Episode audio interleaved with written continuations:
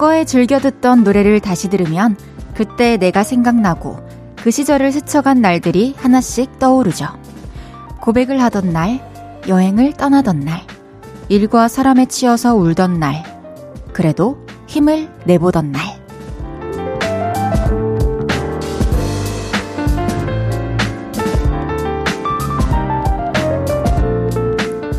오래전 그날에 내 팔짱을 끼고 꼭 붙어 있던 수많은 노래가 우리를 함께 기억해 줍니다.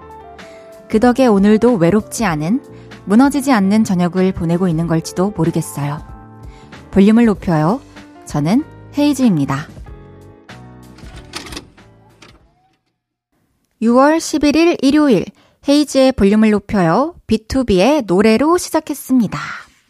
나의 지난날을 기억해주는 그런 노래 다들 있으시죠?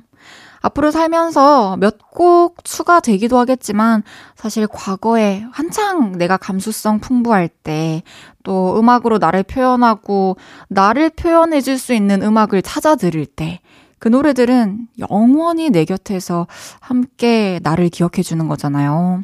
정말 그 덕에 외롭지 않은 나를 또 무너지지 않는 날들을 보내고 있는 것 같기도 합니다. 저한테도 그런 노래가 있는데요. 어제 방송에서 추천하기도 했던 션레논의 패러슛.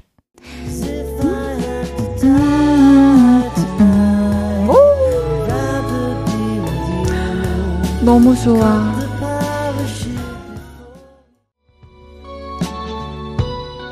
이 노래는 지금의 저를 잊게 한 노래라고 그때 나를 견디게 해준, 버티게 해준 노래라고 늘 제가 자신있게 말할 수 있는 그런 노래인데요. 여러분도 나에게 소중한 그런 노래들 한 번씩 꺼내 들어보셨으면 합니다. 헤이지의 볼륨을 높여요. 사연과 신청곡 기다리고 있습니다. 주말 어떻게 보내셨는지 또 듣고 싶은 노래는 뭔지 알려주세요. 문자 샵 8910, 단문 50원, 장문 100원 들고요. 인터넷 콩과 마이케이는 무료로 이용하실 수 있습니다. 볼륨을 높여요 홈페이지에 사연 남겨주셔도 됩니다. 광고 듣고 올게요. 쉴 곳이 필요했죠. 내가 그곳이 돼줄게요.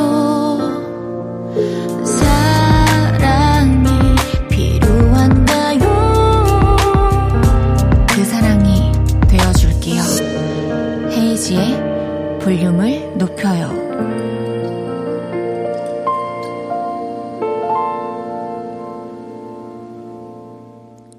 헤이지의 볼륨을 높여요. 여러분이 보내주셨던 사연 만나볼게요. 손민정님께서 헤이디, 요즘 엄마께서 중고거래에 관심을 갖고 계세요.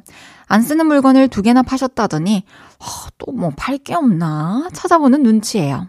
제 물건 잘 챙겨야겠어요. 엄마가 팔기 전에. 아, 좀 위기감이 들 수도 있을 것 같아요. 근데 이제 집에 있는 좀, 어, 익숙해서, 익숙하지만 뭐 딱 딱히 이렇게 자리를 계속 차지할 필요는 없는 그런 물건 있잖아요. 근데 그냥 익숙해서 그 자리에 계속 놔뒀던 그런 물건들 또 한두 개씩 팔다 보면은 집도 깨끗해지고 또 그걸 통해서 또 수입이 생기잖아요. 그래서 되게 재밌는 어머니들에게 또 취미가 될 수 있을 것 같아요. 또 어머니뿐만 아니라 그런 것들이 또 소소한 일거리가 될 수도 있는 거고. 민정님 물건은 또 잘 챙기시고 같이 집에 엄마 이거는 좀 이제 보내줘도 될 때 되지 않았나? 이런 얘기 하면서 엄마랑 같이 한번 고민해봐도 재밌을 것 같네요. 6932님께서 헤이디, 종강이 다가오는데 좋아하는 분한테 말 한마디 못 걸어봤습니다. 어떻게 하면 제 마음 표현할 수 있을까요? 헤이디가 팁 좀 알려주시면 감사하겠습니다. 하, 어, 진짜. 참, 나는 그래도 생각보다 용기 있는 사람인 것 같아요. 나는 좋아한단, 좋아한단 말 못하곤 못 빼기는, 티 안 내고는 못 빼기는 성격인데, 이대로 놓치면 진짜 후회할 거잖아요. 이제 종강하고 방학하면 이제 또 두 달 동안 못 보고, 다음 학기 됐을 때 또 그 사람이랑 같은 수업 들을 수 있을지 없을지 모르는 건데, 종강 전에 또 막 시간이 남아 있을 때 오히려 마음을 표현해서 다니는 동안 또 막, 아, 내일 학교 어떻게 가지? 뭔가 막 너무 떨려. 어떻게 민망해. 괜히 했어. 이런 생각을 또 하게 될 수 있으니까 차라리 종강하는 날, 좀 이렇게 쪽지에 마음을 적어서 전한다던가 서로 아는 사이인 건가? 아니면 아직 혼자 아는 건가? 어쨌든 간에, 어, 그렇게 마음 표현해 보셨으면 좋겠어요. 우리 종강만을 기다려 봅시다. 또 어떻게 됐는지 저한테 꼭 알려주세요. 제가 응원하고 있을게요. 차지연님께서 진짜 오랜만에 산책하러 나왔는데 이제 겨우 삼천보 걸어놓고 힘들다고 주저앉았어요. 숨도 차고 무릎도 아프고 이제 좀 쉬었으니 다시 걸어야겠어요. 아자 아자. 요즘에 사실 평소에 또 일상생활 하면서 살아가다 보면은 그렇게 걸을 수 있는 기회가 많이 없어가지고 삼천보 걸은 것도 진짜 많이 걸은 거죠. 뭐 막, 막 만보 걷고 막 만오천보 걷고 이렇게 하시는 분들도 있지만 처음부터 또 그렇게 많이 걸을 필요는 없는 것 같고 아 제가 사자성어 하나 소개해드릴까요? 초부 득삼 첫 번째는 실패하더라도 이게 세 번째는 반드시 성공한다 이런 의미를 담고 있는데 경험을 바탕으로 꾸준히 계속 이제 열심히 하다 보면은 성공할 수 있다. 성공할 수밖에 없다라는 의미를 지니고 있거든요. 되게 좋아가지고 제가 지금 머릿속에 넣으려고 막 메모해 놓고 있는데 이걸 바로 써먹을 수 있어서 이제 오늘 임격됐습니다. 지연님 감사하고요. 우리 오늘은 조금 힘, 더 힘들었지만 내일 덜 힘들어질 거고 셋째 날 진짜 완전히 더, 더, 더 만보까지 거뜬히 걸을 수 있을 겁니다. 건강해집시다. 그리고 막 무릎 아프고 이럴 때는 막 너무 무리해서 걷지 마요. 그럼 노래 듣고 올게요. 빌리의 유노이야.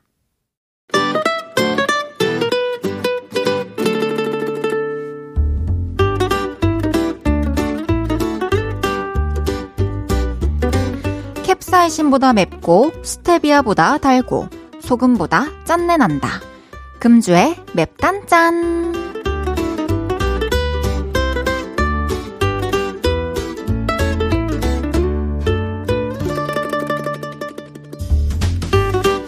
화나는 사연입니다. 4578님께서 저희 회사 신입사원이요. 자기 자리 아니라 옆 책상에 전화가 와도 사람 없으면 좀 당겨받고 그래야 하는데 가만히 보고만 있습니다. 답답해 죽겠습니다. 아, 저도 답답하네요. 이게 신입사원이라서 조심스러워서 그랬던 건지 일머리가 없는 건지 모르겠지만 전자이길 정말 바랄게요, 간절히. 4578님께는 spicy 햄버거 보내드립니다.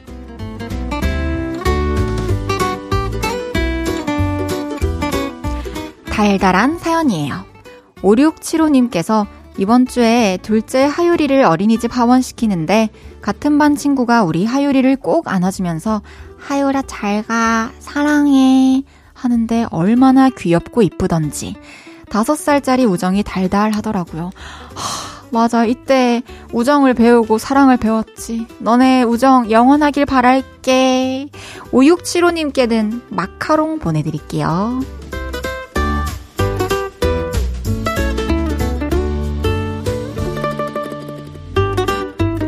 마지막 짠한 사연입니다. 3134님께서 우리 애가 시험 공부한다고 책상에 엎드려서 자고 있네요. 한 시간만 편하게 자고 일어나라 해도 할 게 많아서 안 된대요. 마음이 짠합니다. 음, 그래도 혼자 이렇게 또 알아서 하고 너무 기특하네요. 어머니께서, 아버지께서 이렇게 잘하고 해주시는 것만으로도 너무 힘이 될 거예요. 3134님께는 된장 소금 세트 보내드릴게요.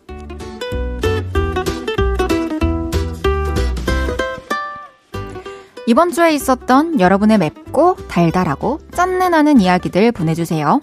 소개해드리고 맵단짠 선물 보내드립니다. 존박의 Now Us Here 듣고 올게요. 존박의 Now Us Here 듣고 왔고요. 보내주셨던 사연 더 만나볼게요. 김국회님께서 직장 동료가 있는데 밥을 진짜 맛있게 먹어요. 하물며 쓴 한약도 맛있게 먹어요. 입맛 없다가도 그 동료가 밥 먹는 모습 보면 따라 맛있게 먹게 돼요. 하, 맞아요. 와, 참, 이렇게 밥을 복스럽게 먹는다고 표현하잖아요. 밥 잘 먹는 사람들 보면, 퍽퍽 맛있게 먹는 사람 보면. 이게 보기 좋고 또 뭐라고 해야 되지? 그러니까 같이 있는 사람들에게도 식욕을 또 돋구어 줄 수 있어서 그런 복스러운 표현이 붙은 것 같아요. 같이 동료분과 맛있는 밥 많이 많이 드세요. 이채원님께서 아, 조별 과제 PPT 만든 거 보냈더니 수정해 달라는 요구가 너무 많네요. 어유 귀찮으라 해주셨어요. 사실 이 1차 PPT 이제 보낼 때 엄청 또 시간 많이 쓰고 고민 많이 하고 공 많이 들여가지고 마지막까지 막 살펴보고 아, 이 정도면 됐다. 나의 검열을 이제 마치고 보내드리는 건데 그럼 이제 에너지를 그만큼 이제 많이 썼다는 거잖아요. 이미 소진된 상태에서 난 거의 마무리됐다는 상태에서 이제 피드백이 어, 뭐야 막 좋다는 게 아니라 막 수정해달라고 하네 이러면은 또 지치고 힘들죠. 그래도 한번 또 참고 수정도 싹 하면은 또 조원 사람들도 또 만족할 거고 더 좋은 결과물이 탄생할 겁니다. 좋은 점수 받으시길 바랄게요. 1667님께서 헤이디가 전에 선물로 준 유기농 티요. 아, 코너에서 사연 보내가지고 당첨되신 유기농 티군요. 우와! 우와! 이렇게 예쁘게. 이 지역 분들과 함께 나누기 위해 손글씨와 함께 준비해봤어요. 달콤한 차와 함께하는 티타임이 조금은 더 즐거우시길 바랍니다. 그리고 함께 이 시간을 즐기는 요를레이들도 더 늘어나길. 와, 1667님. 지금 이 컵에다가 티를 다 타가지고 네임펜으로 어, 8시 KBS 라디오 헤이지의 볼륨을 높여에서 받은 유기농 수국티 이렇게 와 자필로 쓰셨어요. 너무 정성이고 사랑이다. 뭐 이렇게 선물 보내드렸는데 이렇게 또 인증해 주시니까 더 많은 분들이 나눴다라는 거를 인증해 주시니까 진짜 기분이 좋네요. 맛있게 드시고 건강합시다. 너무너무 감사해요, 1667님. 노래 듣고 올게요. 플라이 투 더 스카이의 Sea of Love.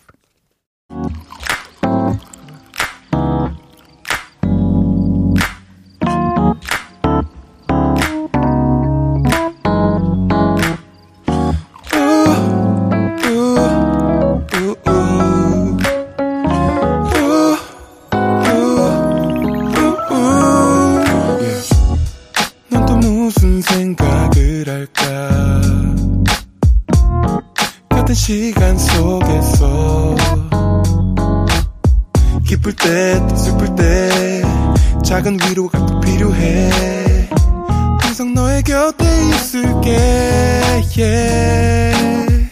헤이지의 볼륨을 높여요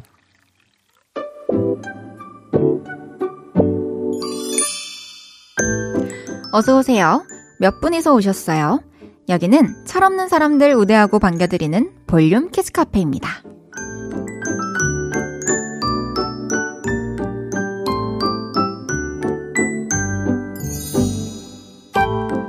6231님께서 제가 아빠한테 언제 오냐고 전화했는데 엄마가 입 삐죽 내미시면서 네 아빠는 왜 너랑 통화할 때만 다정하다니?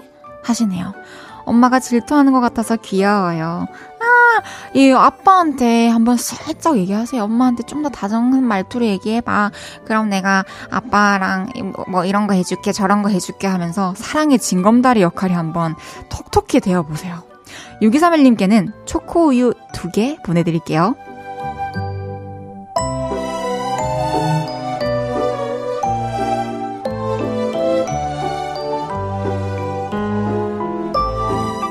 (5311님께서) 집이 좁아서 남편한테 나도 32평으로 이사 가고 싶다. 그랬더니 남편이 당신도 30이 있잖아. 허리 32. 이러네요. 와, 이 철없는 남편을 어쩌면 좋죠? 와, 남편분 드립이 제, 제 타입이긴 한데, 5311님, 32 허리 잃으시고 32평 집 얻으실 겁니다. 5311님께는 곰돌이 젤리 보내드릴게요.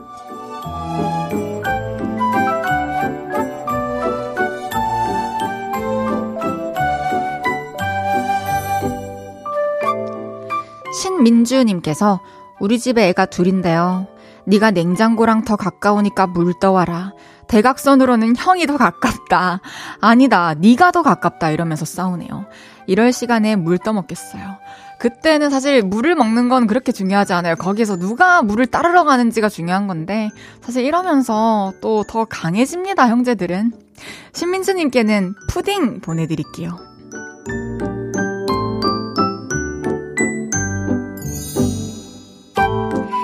귀염뽀짝 철부지 어린이부터 아직 철들지 못한 어른이들까지 볼륨 키즈카페에서 함께 놀아요.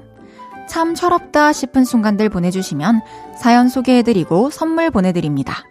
노래 듣고 와서 얘기 계속 나눌게요. 이치의 워너비 헤이지의 볼륨을 높여요. 사연 더 만나볼게요. 6940님께서 헤이디, 저 진짜 어이없는 게요. 휴가 때 제주도 갈 거라고 8월 둘째 주로 비행기표 끊었는데 숙소를 그 다음 주로 잡아버린 거예요. 가격 싼 것만 보고 그만 수수료 내고 취소했습니다. 아, 이럴 때 있죠. 뭐 똑같은 경험은 아니더라도 비슷한 상황에 비슷한 경험들 많으실 것 같은데 그래도 미리 또 확인해가지고 안 게 어디예요. 갔는데 숙소가 숙소 갔는데 딴 사람이 묵고 있고 뭐예요? 지금 저희 방인데요 이랬는데 할근이 보니까 다른 다음 주였어. 그러면은 진짜 너무 막막했을 것 같아요. 너무너무 확인 잘 하셨고, 또 그 숙소 취소하고 다른 숙소 이제 찾으실 텐데, 더 좋은 숙소 구하실 수 있을 겁니다. 여행 잘 다녀오세요. 이덕래님께서, 헤이디, 회사 동생이 제 생일에 모자를 사줬는데요. 사실 부담스러웠거든요. 이 동생이 며칠 전에 생일이었는데 당최 뭘 사줘야 할지 생각이 안 나서 아직도 생일 선물을 못 줬네요. 기다릴 수도 있을 텐데 46살 아가씨거든요. 무슨 선물이 좋을까요? 오, 모자 선물해 주셨다면 뭔가 뭐 똑같이 뭐 모자를 드리는 건 좀 그럴 수 있으니까 이제 여름 다가오니까 예쁜 반팔티 선물하시는 거 어때요? 또 되게 활용도도 높을 것 같고 좋을 것 같은데요, 덕리님. 선물 잘 하시길 바랄게요. 7928님께서 헤이디, 저 경험 삼아 방학 때 일해보려고 회사 계약직 지원했는데 붙었어요. 친구들도 부러워했어요. 너무 기뻐요. 와, 방학 때 경험 삼아 일하려고 했는데 계약직으로. 그냥 아르바이트도 아니고. 너무 운이 좋고, 또 능력도 좋고, 또 너무 보람차네요. 너무 잘하셨습니다. 가가지고 또 좋은 경험 많이 하시고, 또 즐거운 일도 많이 실컷 해보시고, 그랬으면 좋겠습니다. 응원하고 있을게요. 노래 듣고 와서 여러분의 사연 더 만나볼게요. 준이의 By My Side. 이어서 이하이의 달링까지 듣고 옵니다. 준이의 By My Side. 이하이의 달링 듣고 오셨고요. 헤이지의 볼륨을 높여요. 함께하고 계십니다. 정미선님께서 저희 동생이 구워준 쥐포는 적당히 탄맛이 나서 얼마나 맛있는지 몰라요. 처음에는 후라이팬 태우고 연기 나고 맨날 잔소리 했는데 이제 딴 데 나가서 마른 안주 못 사 먹어요. 내 동생 짱! 집만 태우지 마라. 아, 맞아요. 쥐포는 살짝 겉에랑 막 중간중간에 좀 그슬릴 정도로 구워야 쫀득, 쫀득하고 촉촉 하고 맛있어요. 저 지포 진짜 좋아하는데, 이게 동생이 태운 것 같지만 그게 또 동생이 감으로 가진 어떤 노하우가 아닌가 싶습니다. 맛있겠네요.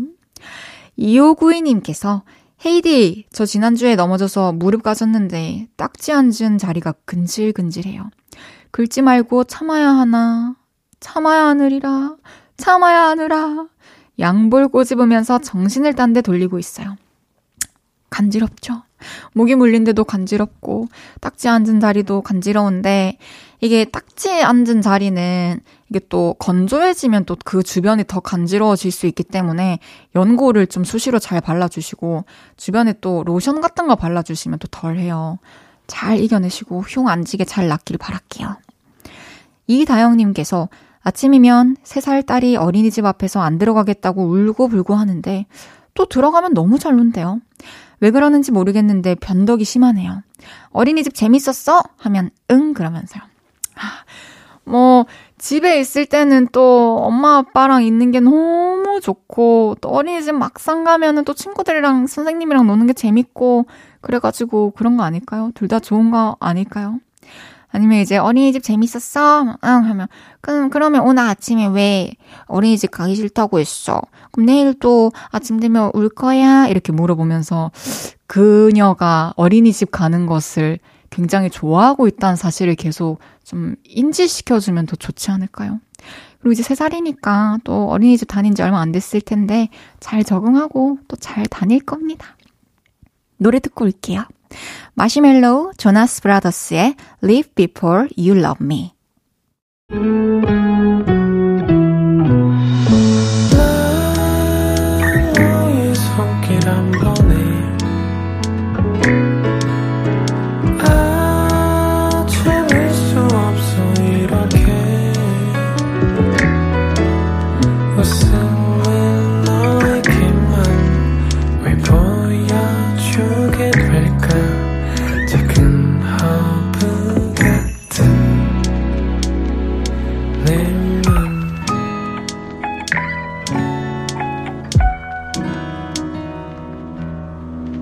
헤이즈의 볼륨을 높여요.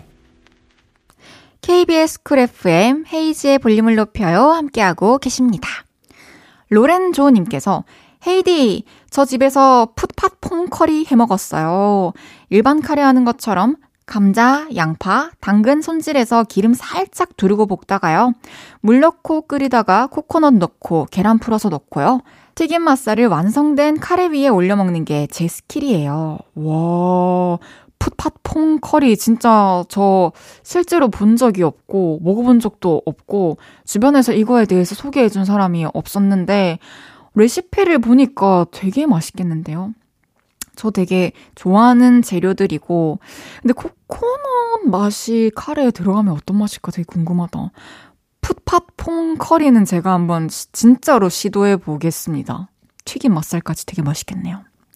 4692님께서 헤이디, 막내 임신하고 메론에 푹 빠져서 하루에 메론을 반 통씩 먹는데 멜론만 먹으면 목이랑 혀가 까끌까끌해서 아, 메론 맛이 원래 이런가 했더니 저 메론 알러지 있는 여자였어요. 엉 엉. 볼륨 들으며 메론 맛 우유로 슬픔을 달랩니다. 헐, 알러지 있는 음식이 하필 또 아가야가 또 땡기는 음식인가 봐요. 그쵸? 너무너무 참기 힘드실 것 같아요. 메론맛 우유는 그래도 또 메론이 실제로 막 많이 안 들어가 있어서 또 괜찮은 건가요? 메론 향이어서? 행, 이제 메론맛 우유로 좀 달래다가 또 건강한 다른 음식으로 또 땡기기를 바랄게요. 알겠죠? 잠시 후 3, 4분은 최낙타 씨와 함께하는 없었던 일로 기발한 효과음으로 여러분의 나쁜 기억을 지워드릴게요. 보아의 공중정원 듣고 3부에서 만나요.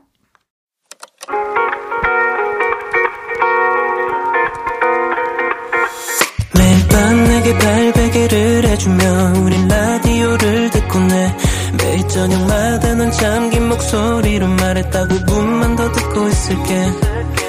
5분만 더 듣고 있을게. 5분만 더 듣고 있을게. 다시 볼륨을 높이네. 헤이즈의 볼륨을 높여요. KBS 쿨 FM 헤이즈의 볼륨을 높여요 3부 시작했어요. 일요일은 없었던 일로 알고 보면 구구단 랩도 잘하고 love love 애교도 꽤 하는 최낙타 씨와 함께합니다. 광고 듣고 만나요.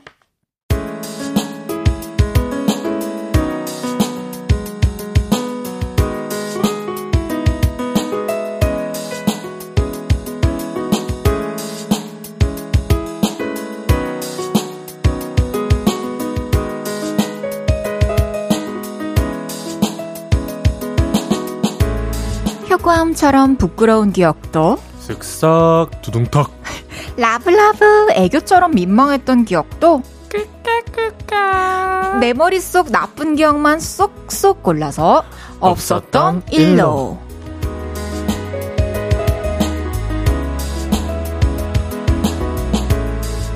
매주 일요일은 이분과 함께합니다. 허브 같은 마음 아래 rock star의 꿈이 숨어 있는 최낙타 씨 어서 오세요. 안녕하세요.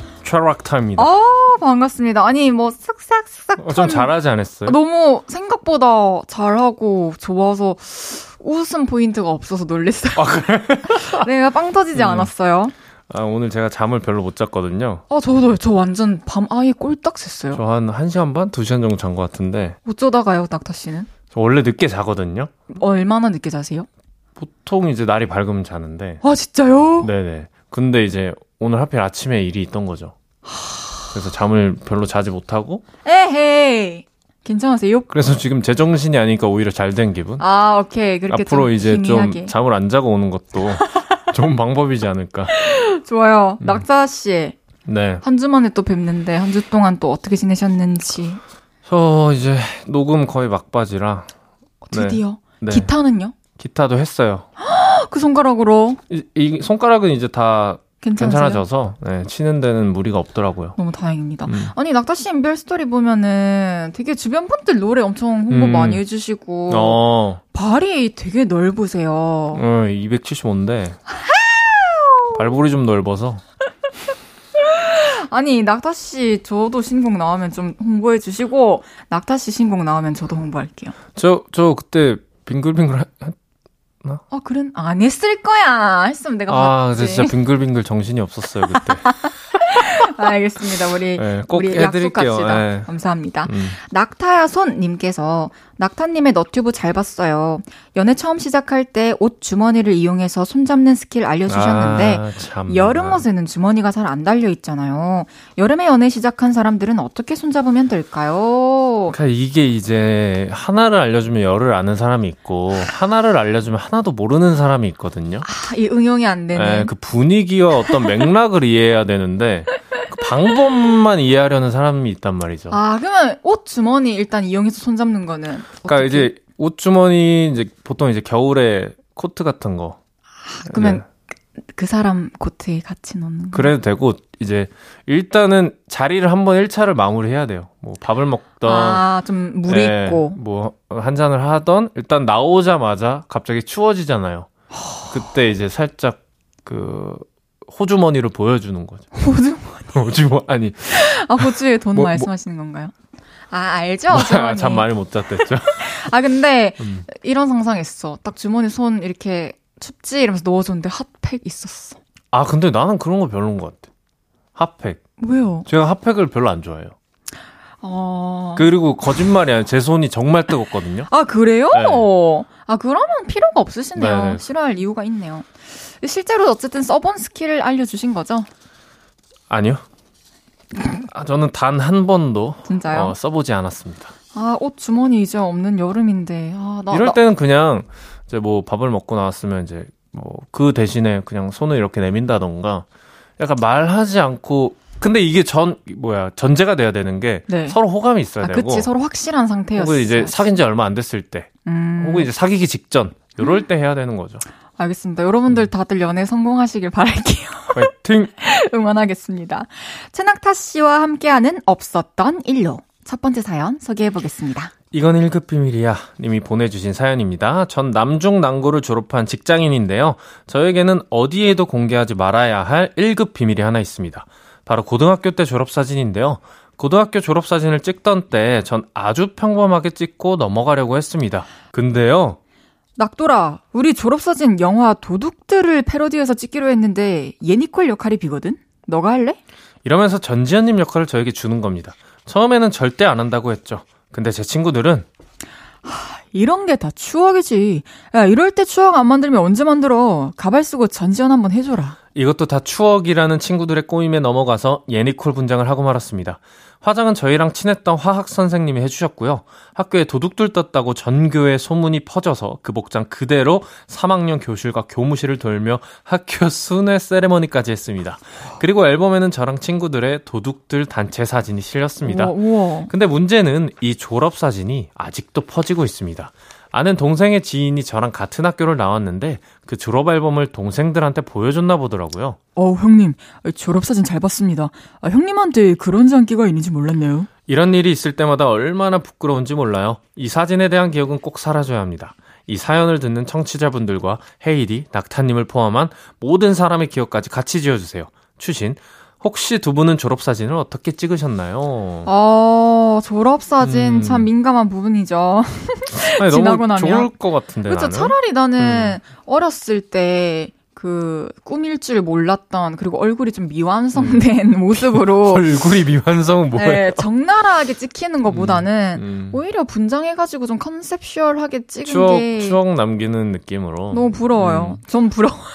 그러니까 그런 걸 언제 해보겠어요? 그러니까요. 네. 아니 막 화학 선생님이 또 화장도 직접 해주시고 그러니까요. 뭐 순회도 네. 돌고 음. 지금 이 추억거리가 지금까지도 이렇게 음. 선명한 음. 거 보면은 맞아요. 되게 되게 재밌었을 이게 나중에 이제 뭔가 졸업하게 되고 시간이 지나면 친구들 음. 만날 때마다 옛날 얘기를 그냥 똑같은 그러니까요. 얘기 계속 하거든요. 맞아요. 근데 그게 또 재밌어요. 그러니까요. 네. 되게 대주제가 하나 있는 것 같고 그리고 시간이 좀 지나면 지날수록 음. 더이 추억이 소중해질 것 그쵸. 같고. 네, 왜냐면 그거는 이제 다시 못 하거든요. 아, 그치. 네. 뭐 직장에서 뭐 그런 거 하겠어. 대학교 졸업 사진 때 하겠어. 그렇죠. 낙타 씨 졸업 사진 잘 나왔어요? 저희는 졸업 앨범이 좀 특이해서 오. 1인당 한 페이지를 할애했거든요. 어? 혹시 그 학교 학생 수가 많이 없어서? 네, 많이 없어요. 그때 저번에 얘기해 주신 어, 얘기했던 것 같기도 하고. 아~ 네, 그래가지고 이제 제 학교 생활하면서 찍었던 여러 좀 대박이다. 재밌는 사진들도 있고 잘 나온 사진들 해서 한 뭐 많게는 8컷 정도. 진짜요? 한 페이지 이렇게 또 쓰고. 아니, 인터넷에 낙타 씨 졸업 사진이 아예 안 올라와 있던데. 네. 그게 좀 rare한 졸업 앨범이어서 좀 찾기 힘든 것 같은데 그 중에 뭐 한 컷이라도 좀 올려주시면 안 되나요? 우리 볼륨 인별그램에 공개하기. 제가 본가를 가야 돼요. 본가 언제 가세요? 음, 안갈 건데. 아, 있던 계획도 없애시는 거 아닌지. 아니, 만약 가게 되면은 제가 또 한번 찾아서 아, 찍어볼게요. 기다리고 있겠습니다. 음. 우리 1급 비밀님의 졸업사진은, 뭐, 우리가 봤을 때는 괜찮은 것 같지만, 1급 음. 비밀님이 원하시니까, 이제 세상에 없는 걸로 만들어드릴게요. 쓱싹. 아니쥬, 열받쥬, 당신 좋쥬, 안 봐주쥬. 뭐야? 와, 노래 듣고 와서 이야기 좀 더 나눌게요. 최락타의 You and I. 최낙타의 You and I 듣고 왔습니다. 없었던 일로 계속해서 다음 사연 소개해 볼게요. 이민수 님이 보내주신 사연입니다. 지난 봄, 우리 가족은 할머니 댁에 다녀왔습니다. 할머니가 미나리 농사를 지으시는데 일손이 부족하다고 해서 어머니 아버지랑 달려갔죠. 저희 가족들과 시골 어르신들은 물이 참방참방한 미나리광에 들어가 열심히 미나리를 수확했는데요. 미나리 사이에 손을 넣은 저는 깜짝 놀라 고함을 지르고 말았어요. 우와! 이게 뭐야! 사람 살려! 할머니와 동네 어르신들은 깜짝 놀라 저에게 달려왔습니다. 뭐고? 이게 뭔 일이고? 아, 거머리한테 물린나? 아, 와 그러는데? 아, 그게 아니라요. 달팽이, 달팽이가 나와서요. 아이고, 엄마 놀래라. 내는 또 뭐라고. 니는 귀신 잡는 해병대 나와가 달팽이가 무섭나? 아, 너무 민망하고 부끄러웠습니다. 아, 하지만 달팽이는 아직도 좀 무섭네요. 어, 장첸이 할머니가 되면 이런. 아, 좀 잘하지 않았어요? 아니에요? 그냥 여전히 장첸님 예? 그래요? 정말 난 좀 늘었다 생각했는데. 근데 이제 할머니 목소리를 곁들인. 아. 좋았습니다. 너무 그 특색이 있고 좋아요. 아니 근데 이게 달팽이가 네. 갑자기 예상치 못하게 이렇게 손에 잡히면 음. 좀 익숙치 않은 감촉이고 좀 놀라울 수 있을 것 같아요. 달팽이 근데 귀여운데. 보는 건 귀여운데 맞아요. 이렇게 만질 수 있나요? 나 한 번도 안 만져봤어요. 달팽이 안 키워보셨어요? 네. 오. 개미만 키워봤어요. 개미를 키웠다고요? 네. 좀 더 위에 클래스인데? 그런가요? 개미를 어떻게 키워요? 개미 이렇게 유리집 같은 아, 데다가. 개미 군, 군락을 키운 네, 거군요. 초등학교 때. 약간 여왕 개미 닮았어요. 아 뭐지? 개미는 좀 여왕은 여왕 좋은데 개미, 개미 여왕 개미 여왕 개미 생긴 거 있다가 좀 다시 자세히 검색해 볼게요. 너무 고마워요. 근데 어... 해병대 출신이어도 이게 좀 무서울 수 있나 봐요. 어 오히려 이런 뭔가 조그만 것들에 공포를 느끼는 분들이 좀 아... 많잖아요. 뭐 벌레라던가 맞아, 날파리라던가. 맞아. 그리고 또 시골이라서 음. 막 달팽이가 좀 컸을 수도 있을 것 같고 그렇죠. 그리고 이게 사실 달팽이를 이제 도시에서 맞닥뜨리기 좀 어려우니까 요새는 맞아요. 옛날 예전에는 많았던 것 같은데 그렇죠. 요새는 진짜 보기 힘들더라고요. 그래서 그, 음. 가, 예, 갑자기 생소한 생물이 튀어나오면 조금은 놀랄 수 있죠. 또 미끈미끈하기도 음. 하고. 사실 낙타 씨가 제철 사랑꾼이잖아요. 네. 이 미나리 제철이 언제인지 아시나요? 미나리 제철 저, 자- 저 사실 해산물 제철 전문가라. 미나리 제철은 3월 그리고 오. 4월이고요. 오. 아 저는 사실 미나리 향을 좀 뭐라고 해야 되지? 그 향이 강한 걸 잘 못 먹어가지고 어, 미나리 향채 못 맛을- 먹는구나. 네. 고수 이런 거 못 먹고. 맞습니다. 쑥갓. 쑥갓 쑥갓 쑥이랑 다른 거죠. 네. 우동에 들어가는 거. 즐기지 않습니다. 오, 향채 안 좋아하는군요. 네, 그래가지고 어, 궁금해요. 그 삼겹살에 싸 먹으면 되게 맛있다고 해서. 음, 맛있죠. 근데 이제 나 만약에 낙타 씨가 막 기분 좋게 막 방금 수확한 미나리에 음. 이제 삼겹살 싸 먹고 있었어요. 네. 근데 이제 딱 쌈 싸서 입에 넣으려 하는데 음. 달팽이 이 더듬이가 띵 나와요. 음, 네. 그러면 어떨 것 같아요? 야, 이거 누가 씻었어? 아, 깨끗이 좀 씻어놔줘. 아, 바로 범인을 찾아서 어, 놀라진 않고. 그렇군요. 저는 또 살려주는 것도 좋아해서. 맞죠, 네, 맞죠. 방생해줍니다. 좋습니다. 우리 민수님 또 안 부끄러워 하셔도 되는 게 이런 상황에서 달팽이 나오면은 사실 저였어도 너무 음. 놀랐을 것 같고 너무 민망하게 생각하지 마시고 웃어 넘겨도 될 것 같습니다. 달팽이에 대한 기억은 저희가 지워드릴게요. 쓱싹. Drop the beat. 우와! 우와, 진짜 고급지다. 아니, 이젠 편집까지 해버리네. 너무 멋있어. 제 재능이 진짜. 리믹스를 해버리, 이거 내가 한 거 아니에요? 그러니까 이거를 이렇게 자연스럽게 아, 그러니까. 아, 그러니까 우리 제작진 분들이 네. 이 재밌는 소스를 진짜 잘 활용, 적재적소에 잘 활용하시는데, 그거를 이렇게 리믹스까지 해주시니까. 그러니까 애정이 있는 거죠. 네. 앞으로 너무 기대되고. 고마우면서도 원망스러운 그런 느낌이. 좋아요. 다음 사연 소개해 보겠습니다. 이름은 비밀.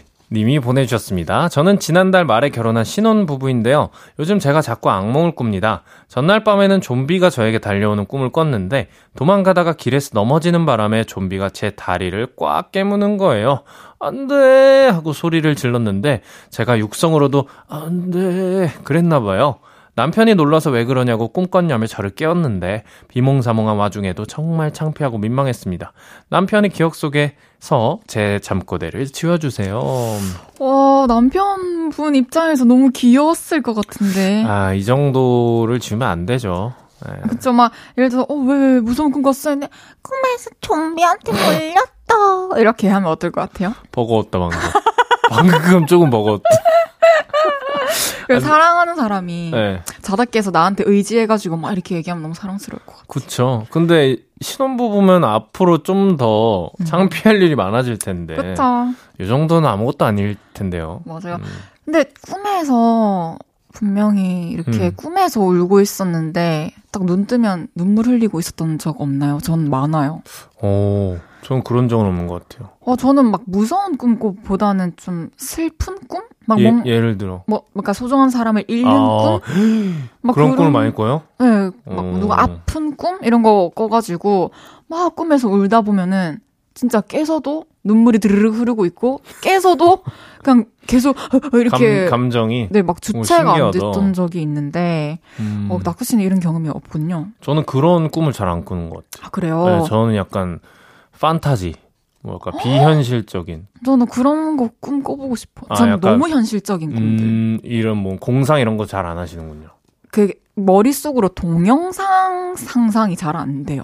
뭐 우주에 관해 상상하는 거 이런 거 아- 즐겨 하지 않는. 그쵸, 상상은 안 하고 이제 보, 그 사실 음. 그대로를 보는 걸 좋아하는? 아, 약간 상상력이 좀 없는. 없어요. 그래서 노래도 다 그냥 실화고, 막 아, 경험, 진짜? 네. 오. 경험에 입각해서 일기로 쓰는 거고, 음. 그래서 이제 그 사람이 늘 영감이 있을 수 없잖아요. 그렇죠. 아무래도 그래서 곡을 많이 쓰다 보면 전 좀 슬럼프가 오는 편이에요. 좀 그러, 그런 거 있잖아요. 이제 곡에 곡을 많이 쓰다 보면 곡의 소재보다 내 경험이 이제 좀 그쵸. 없는 경우. 그쵸. 이제 뒤바뀌는 경우. 네. 그럴 때는 경험을 해야지 곡이 나와요.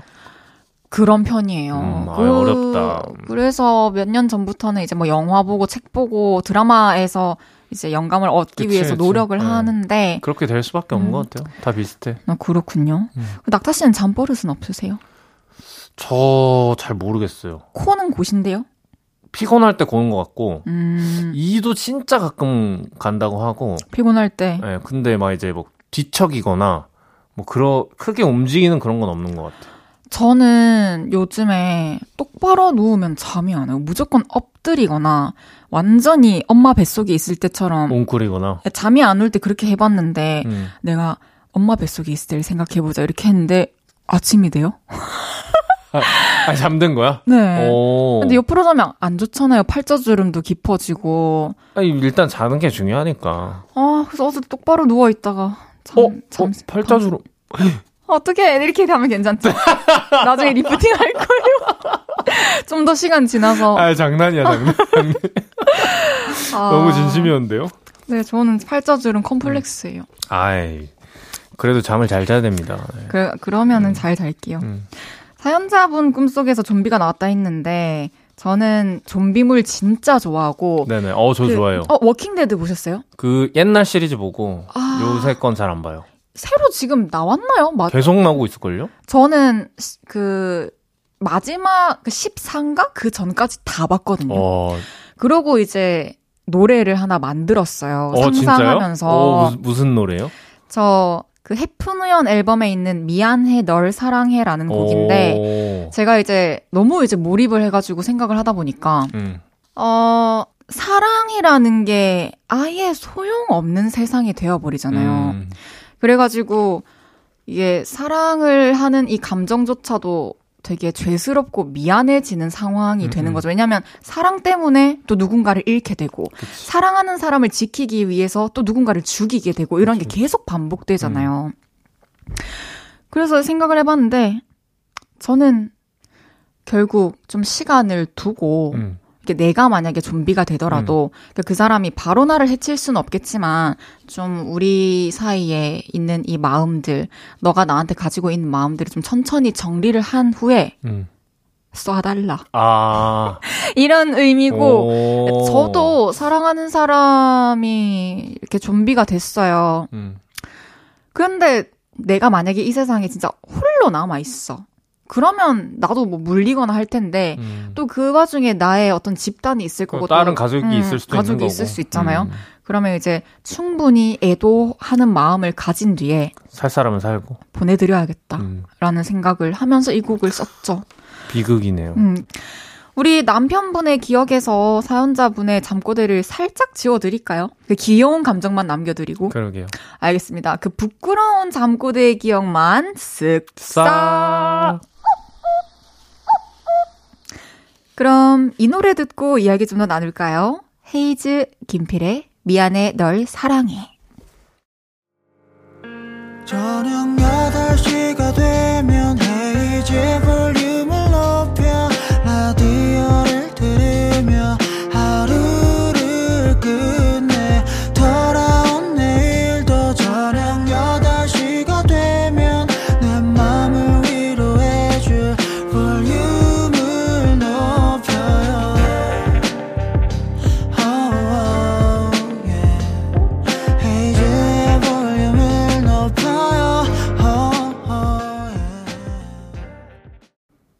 헤이즈의 볼륨을 높여요. 4부 시작했고요.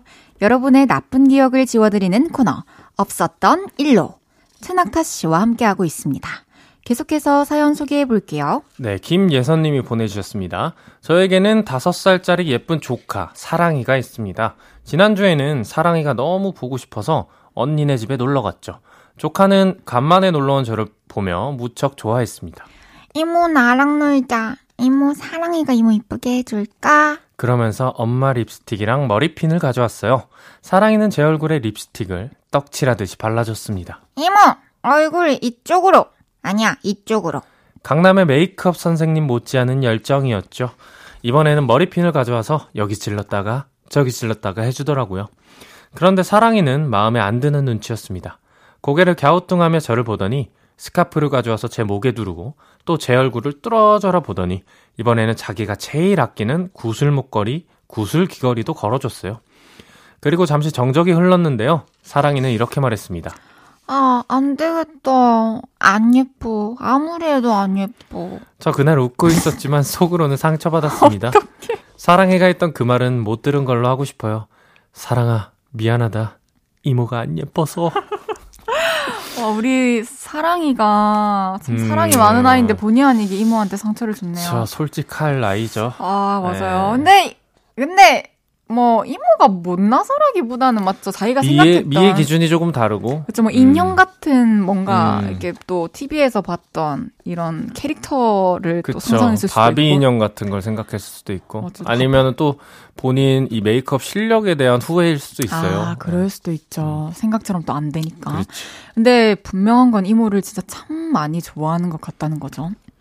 왜냐면 이 나이에 사실 자기가 제일 아끼는 뭐 어, 구슬 목걸이, 그렇지, 그렇지. 구슬 반지 이런 거를 남한테 준다는 게 쉽지 않은데. 제일 아끼는 거 사, 사실 잘 안 꺼내거든요. 그러니까요. 이모한테. 근데 줬어요. 이제 이거 하면은 웬만하면 이뻐야 되는데 왜 안 이뻐졌지 이렇게 깜짝 놀. 자기는 이제 다, 다 줬는데. 어 이거 이뻐야 되는데. 아, 근데 사랑아, 입술에 립스틱을 막 범벅을 하고 장난감 목걸이를 거는데 예쁜 이모는 많이 없을 것 같아. 아 그렇죠. 나 쉽지 않을 것 같아. 사실 화장하고 뭐 이렇게 액세서리 하는 게 어른들을 따라하는 행동이잖아요. 맞아요. 저도 어릴 때 많이 했죠. 예, 그런데 그 어떤 TV에서 봤던 어떤 예쁜 모습들을 똑같이 하 질 못하니까 맞아요. 그런 맥락에서 이렇게 말했을 거예요. 이게 사실 또 사랑이가 다섯 살이면 한창 또 공주님에 핑크. 빠져. 어. 올핑크 왕관까지 맞아요. 해가지고 그렇게 어 이모님이 직접 음. 좀 본인 얼굴에 맞게 예쁘게 메이크업을 하고 음, 또 이렇게 공주 공주 샤랄라 원피스 입고 음. 이렇게 사랑이랑 또 놀러 한번 가보면 또 사랑이가 좋아하지 않을까. 그 뭐 놀이공원 같은 데 가면은 네. 공주 옷들 이렇게 렌탈해 주는 게 있더라고요. 오! 네, 화장 아, 화장까지 이렇게 해 준대요 어린 친구들. 어 진짜요? 네, 근데 돈을 좀 내면. 어 그런 거 근데 너무 좋다. 그 체험 시켜주는 거. 네네. 와 너무 행복할 것 같아요. 그래가지고 음. 아 이모 이렇게 했는데 그 구슬 목걸이 구슬 반지 이거 좀 빌려 음. 다시 빌려줄 수 있어요? 그럼 이러면서. 너무 예쁠 것 같은데 이렇게 음. 해가지고. 음. 어, 우리 김예선님 조카가 너무 귀엽습니다. 근데 조카에게 들은 그 안 예쁘다는 말은 음. 저희가 없었던 일로 해드릴게요. 쓱싹. 아이고 예뻐. 미래 내 조카에게. 음. 다음 사연 만나보겠습니다. 네, 익명님이 보내주셨습니다. 제가 대학교 때 발표 수업이 하나 있었습니다. 주제에 맞게 레포트를 쓰고 앞에 나와 한 명씩 발표하는 수업이었죠. 발표도 걱정이 됐지만 제일 걱정이 됐던 건 저의 사투리였어요. 저는 긴장을 하면 사투리가 튀어나오곤 했거든요. 사투리를 안 쓰기 위해서 저는 안녕하시지라 06학번 최낙돌이여라. 제가 오늘 발표한 주제는 시간은 왜 빠르게 흐르는가인디요. 맞나요? 이거 전라도 사투리? 요것이 아닌 것 같은디. 안녕하세요. 안녕하세요. 안녕하세요. 최낙돌입니다. 같은 문장을 반복하면서 표준어 연습을 했죠. 다음날 수업 시간 저는 속으로 생각했습니다. 사투리 절대 쓰면 안 돼요. 포준어로 또박또박 말해야 해요. 할 수 있어. 아자아자. 그리고 저는 아, 연습한 대로 안녕하세요. 저는 국어국문학과 06학번 최낙돌입니다. 표준어로 또박또박 발표를 해나갔습니다. 드디어 준비한 발표가 끝나고 무사히 질의응답까지 마쳤습니다. 저는 안도의 한숨을 내쉬었죠. 긴장이 확 풀린 저는 이렇게 말하고 말았습니다. 아따 제 발표 듣느라 허벌나게 욕봤어요잉. 이상 발표를 마치고 쏘. 갑작스레 튀어나온 뜬금없는 전라도 사투리에 강의실은 웃음바다가 되었고 저는 얼굴이 빨갛게 달아올랐어요. 이 기억을 잊고 싶은데 아직도 잊혀지지가 않네요. 제 기억에서 이 흑역사를 쓱싹 해주세요. 와, 이 마지막 멘트에서 완전 이 발표 아. 점수가 확 올라갔을 것 같은데, 호감도 그러- 상승. 그러니까요. 그쵸? 예, 이게 사실 발표가 졸릴 수 있거든요. 음. 여러 사람이 발표하다 보면. 맞아요. 이렇게 한번 귀에 이목을 끄는 것도 나쁘지 않죠. 그쵸. 이 전라도 사투리 되게 매력 있는데, 그쵸. 어, 근데 저- 좀 마지막에 잘한 것 같아. 마지막 가면서 좀 자리 네. 잡으시더라고요. 가- 왜냐면 전에 경상도랑 지금 약간 혼선이 와가지고. 아, 그러네요. 그 음. 다른 언어를 두 개나 지금 연달아서 좀 구사하시느라고. 과부하가 왔습니다. 아니, 전라도 사투리는 사실 부드러운 카리스마가 있어요. 뭐, 뭐, 우리 낙자가 여의도까지 오느라고 그러니까, 고생했구만. 이렇게 파도 타듯 어, 맞아, 이런 맞아. 느낌이 좀 있는 것 같아요. 어, 여유로운데 좀 강한 강하고, 메시지가 네. 있는. 맞아요, 맞아요. 사연자분이 근데 발표할 때 표준어 썼다고 하셨는데 또 들으시는 음. 서울 사람들 서울 사람들 그 서울 친구들 뒤에는 아무래도 또 사투리가 계속 들렸을 것 같고 그게 그것마저 귀여웠을 것 같네요. 음, 예. 사실 사투리 쓰는 게 뭐 창피한 것도 아니고 맞아요. 뭐 점수가 뭐 깎이는 것도 아니고 맞습니다. 음. 아, 발표를 어떻게 잘하셨나 또 발표 실제로 하시는 것도 궁금하기도 해요, 그죠? 그쵸. 예. 이 사용자분은 지금 06학번이에요, 이제. 어휴, 나 학교 다닐 때 06학번 선배님 있었는데. 몇 학번이세요? 돌아- 저 10이요. 어. 낙타님은 저 08. 08? 예. 저한 살 많지 않아요? 제가 빠른이라 아. 네. 1년 학교를 빨리 갔어요. 이분은 저보다 4살 많은 선배님이시고 그렇죠. 예. 올해 04년생이 이제 2, 3학번이 됐군요. 그쵸, 그쵸. 차이가 많이 또 느껴지네요. 옛날이에요, 옛날. 저 근데 이게 6월 28일에 또 만나이 적용되잖아요. 음. 그러면 우리가 좀 더 그들과 가까워지, 그들도 또 어려지기 때문에 계속. 이거는 깎네. 아무 의미가 없어요. 절대적인 거리는 좁혀지지 않는다고. 맞네. 나 어. 그냥 33살이야. 그냥 기분 좋은 거는 이제 어 뭔가 앞자리가 바뀌는 분들이 몇분 아, 계신다는 거. 그러네요. 네, 그 정도만 기분 좀 좋은 것 같고. 음, 맞습니다. 또 전라도 사투리 너무 매력적일 것 같고요. 익명님이 흑역사라고 하시니까 이 기억은 저희가 지워드릴게요. 쓱싹. 궁짝이 잘 맞아서. 염소 소리 진짜. 아, 노래 듣고 이야기 좀 더 나눌게요. 우주소녀의 비밀이야. 우주소녀의 비밀이야 듣고 왔습니다. 계속해서 다음 사연 만나볼게요. 지아님께서 저는 초등학교 2학년이고 여학생입니다. 엄마가 날씨가 덥다고 학교 갈 때 반팔을 입으라고 하시는데요. 저는 반팔 옷을 입는 게 아직 부끄럽습니다. 왜냐하면 팔에 털이 많기 때문입니다. 엄마가 반팔 옷 입으라고 안 했으면 좋겠습니다. 저희 엄마 머릿속에서 반팔이라는 말을 지워주세요. 어, 스트레스 많이 받고 있나 보다. 어. 털이 많아서 반팔을 입을 수 없다는 생각을 한다는 게 음. 초등학교 2학년의 고민치고 되게 성숙한 것 같아요, 그죠? 그때 여학생들이면 그래도 외모에 요새는 좀 신경 쓸 나이가 아닌가요? 아, 저는 2학년 때 진짜 언제까지 엄마가 내주는 옷 그대로 입은지 음. 모르겠네. 그리고 고민하는 게 거의 없었어요. 그 끝나고 저희는 음. 100원에 떡 3개였거든요, 떡볶이. 그리고 오. 오, 오뎅도 똑같이 오. 3개. 100원에? 네, 100원에. 우와. 그래가지고 뭐 하루 용돈 이제 500원 이러면은 그 500원 선에서 이제 떡과 오뎅 개수 우와. 당연히 떡볶이가 전 메인인데 그걸 어떻게 오늘 해볼까 떡으로 다 갈까 아니면 오뎅 한두 개 섞을까 아, 이런 고민하고 2떡 1, 5 갈까 아니면 1떡 맞죠. 1, 5 갈까 이런 고민하는 거예요. 그쵸 그리고 이제 뭐 네. 슬러시 포도만 먹을까 뭐 오렌지만 먹을까 이런 고민하는 게 네. 다였던 것 같은데 초등학교 때. 음. 맞아요 이게 지아님이 지금 이렇게 털이 나는 게 부끄럽다고 생각을 하는데 음. 좀 성장이 빠른 것뿐 사실 그쵸. 어른이 네. 되면 또 다들 팔에 또 털 있는 사람 되게 음. 많고 네. 자연스러운 거잖아요. 맞아요. 아 그래서 어 근데 부끄럽다고 하니까 좀 신경이 쓰이긴 한다 그죠? 그쵸. 아무래도 이게 또 다른 친구들이랑 좀 다르다고 느껴질 수가 음, 있으니까 그런 맞아요. 포인트에서 좀 부끄러워하는 것 같아요. 그러면 어머니한테 한번 이 고민을 좀 진지하게 말씀을 음. 드려보는 것도 그쵸. 저는 괜찮을 것 같고 엄마 또 이해해 주실 또 거고 어떤 방법을 또 어머니가 찾아주실 수도 있으니까. 맞아요. 그래서 음. 조금 더 지나면은 이제 무조건 또 반팔 입어야 하는 날씨가 오니까 음, 음. 어, 지금은 좀 긴팔을 입고 싶다 이렇게 또 말씀드려보는 것도 괜찮을 것 같아요. 그쵸. 낙타 씨는 초등학교 때 어떤 고민하셨어요? 저는 진짜 뭐, 뭐 끝나고 놀 생각. 뭐? 그, 문, 문구점? 문방구라고 하나요? 맞아요. 그 앞에 가면은 오락기가 하나씩 있잖아요. 그러면 학교가 끝나면 그걸로 달려가야 돼요. 맞아요. 왜냐면 줄을 서 있기 때문에. 아, 진짜요? 네. 그래서 그런 거. 아, 오늘 빨리 가야지. 그 문방구 한 세네 개 있는데 그 중에 단골 문방구 있고 이랬어요?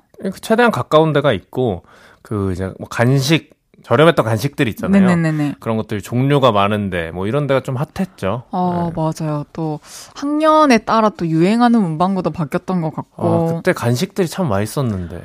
너무 맛있었어요. 그 고무줄 같이 생겼는데 튀기면은 바삭바삭해지는 그거 뭐지? 고무줄이요? 그 노랑색인데 아, 아, 그 설탕 뿌려서 먹는 거. 어. 으, 그거 진짜 그 이름 맛있는데. 뭐더라? 그때도 몰랐어. 그것도 앞문 문방구에는 없고 뒷문 문방구에만 팔았거든요. 뒷문이랑 앞문이랑 아예 또 간식거리가. 달랐고 스타일이 어, 맞아, 달랐는데. 맞아. 약간 나라가 다른 느낌, 문화가 맞아요, 달라요. 맞아요. 음. 진짜 그립네요. 우리 지연님 또 더 훨씬 재밌는 고민이나 음, 어, 또 즐길 것들이 훨씬 또 많은 시기인데 음, 음. 요거 때문에 너무 스트레스 그쵸. 받지 않았으면 또 좋겠고. 여름에 긴팔 입으면 너무 힘들어요. 그쵸. 예, 다른 방법을 엄마랑 얘기해서 잘 찾아보는 게 좋을 것 같아요. 맞습니다. 익명님, 어머니 머릿속에서 당분간 반팔을 입어야 된다는 생각을 지워드리겠습니다. 쓱싹 없었던 내 올라. 살겠다. 무슨 자아가 들어와서 이러는 거지? 맥주 한 잔 하신 거 아니에요? 아, 정말 재밌네요. 우리 어, 마지막 사연이다. 만나볼게요. 네, 익명님이 보내주셨습니다. 얼마 전에 일본 여행을 갔을 때의 일입니다. 일본 공항에 도착해서 짐을 찾고 나가려는데 어떤 마약 탐지견이 제 캐리어의 냄새를 맡았어요. 저는 어, 저러다가 금방 지나가겠지 생각했는데요. 강아지가 안 가고 계속 제 가방 냄새를 맡다가 제 가방 앞에 코를 박고 앉았더라고요. 그러니까 직원분이 무슨 종이를 보여주면서 저쪽 어딘가로 가라고 했습니다. 솔직히 저는 너무 무서웠어요. 영화에 나오는 것처럼 나쁜 사람이 제 가방에 마약을 넣었으면 어떻게 하나 싶어서요. 일단 저는 시키는 대로 캐리어를 열었는데요. 옷이랑 신발 말고는 별게 없었습니다. 잘 생각해보니 가방에 있던 액상 비타민이 원인이었던 것 같아요. 비타민 때문에 그렇게 킁킁거렸다니 새삼 강아지의 후각이 정말 대단하다고 느꼈네요. 해외 도착하자마자 신게, 신고식 제대로 했어요. 그때의 기억 지워주시면 감사하겠습니다. 와, 진짜 이 상황은 너무 놀랐을 것 어, 같아요. 무서웠을 것 같아요. 네. 이게 보안 검색 때 지나갈 때 분명히 뭐 소리 날 만한 거 다 뺐는데 음. 난 거기서 걸리기 싫어서 진짜 싫거든요. 그래서 진짜 철저하게 저는 해요. 어, 그냥 삐삐 소리가 안 났으면 좋겠고. 네, 그냥 지나가고 싶은데 그럼에도 불구하고 어디선가 걸려서 삐삐 소리 나서 이제 한 켠에 가가지고 뭐 무슨 막 엑스레이 같이 뭐 어떻게 오. 찍는 거 하고 이렇게 한 적이 있는데 네. 그냥 너무 그- 그 사람들이 되게 무섭게 무섭고, 느껴지고 공격적이게 느껴지고 음. 되게 당황스러웠던 기억이 있어요. 근데 또 그런 분위기가 좀 있어야지 사람들 아, 더 조심하고. 그건 네. 맞네요. 교훈이 있네요. 네, 위험한 그 뭐야, 조심해야 되는 부분이니까. 음. 오, 맞아요. 혹시 낙타 씨 네. 이제 여름인데 휴가 계획 있으세요? 저 아니 안 그래도 올해가 비가 엄청 많이 온다고 하더라고요. 맞아요. 그래가지고 휴가를 갈 사람은 그 원래 성수기 때 비가 많이 오니까 아, 빨리 가던가 이렇게 하라는 걸 본 적이 있어가지고 고민 중입니다. 또 갈 수 있다면 참 좋겠네요. 음. 바다, 산, 하나, 둘, 셋. 바다. 아, 나 바다 갈래. 아이고 여름인데 산가요? 계곡 좋아해요? 아, 바다네. 음, 여름에 바다 산은 좋아. 좀 힘들고. 그럼 캠핑, 호캉스. 하나, 둘, 셋. 호캉스. 호캉스. 동해, 남해. 하나, 둘, 셋. 동해. 남해. 체험하기, 구경하기. 하나, 둘, 셋. 체험하기. 구경하기. 오케이. 우리 네, 조심히 다녀오시고요. 네, 잘 다녀오시길 바랄게요.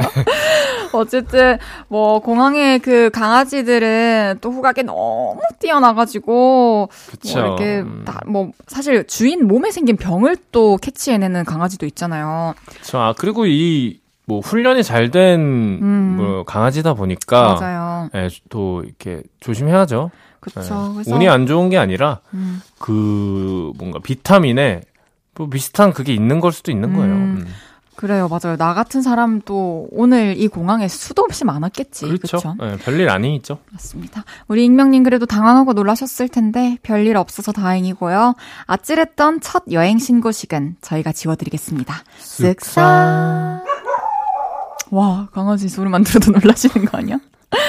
이제 낙타 씨 보내드릴 시간입니다. 오늘 되게 smooth하게 흘러갔어요, 그죠? 뭐라고요? smooth하게. 왜요? 아, 이거 못 알아들었어요. 아, 아, smooth. smooth하게. smooth하게. 아, 오늘 재밌었네요. 네, 음. 되게 사연들이 또 귀여웠어요. 네, 둘다 좀 잠을 안 자고 와야, 그런가? 네, 약간, 각성 상태가 또 때로는 뭐, 머리를 좀, 필터가 하나 없어진 느낌? 맞아요. 너무 음. 기쁜 생각 안 하고 또 얘기하는 것도 때로는 괜찮지만 그래도 우리 잘 잡시다. 그쵸. 저도 팔자주름 신경 안 쓰고 오늘은 맞네. 막, 막 옆으로 누워 음. 잡을게요. 낙타 씨 보내드리면서 이후에 상록수 듣고 오겠습니다. 우리는 다음 주에 또 만나요. 안녕히 가세요. 감사합니다. 공짝이 잘 맞아서. 아, 정말.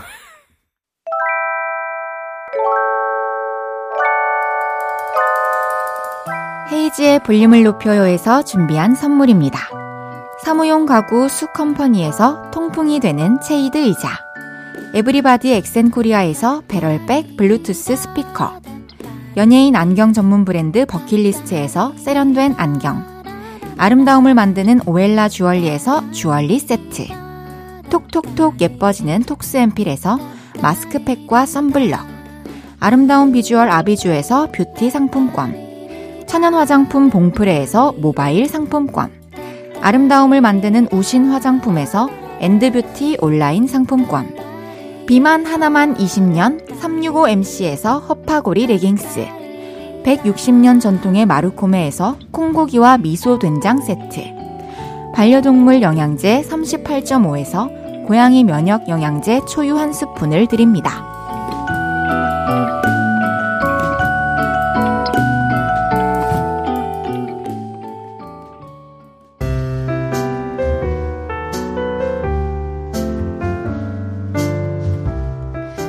헤이지의 볼륨을 높여요. 이제 마칠 시간입니다.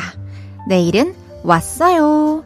더뉴식스의 우경준, 장현수, 오성준 씨와 함께 합니다. 끝곡은 데이식스 영케이의 첫 솔로 앨범 Eternal 4번 트랙 다운과 함께한 마이크로폰 들으면서 인사드리겠습니다. 볼륨을 높여요. 지금까지 헤이지였습니다. 여러분, 사랑합니다.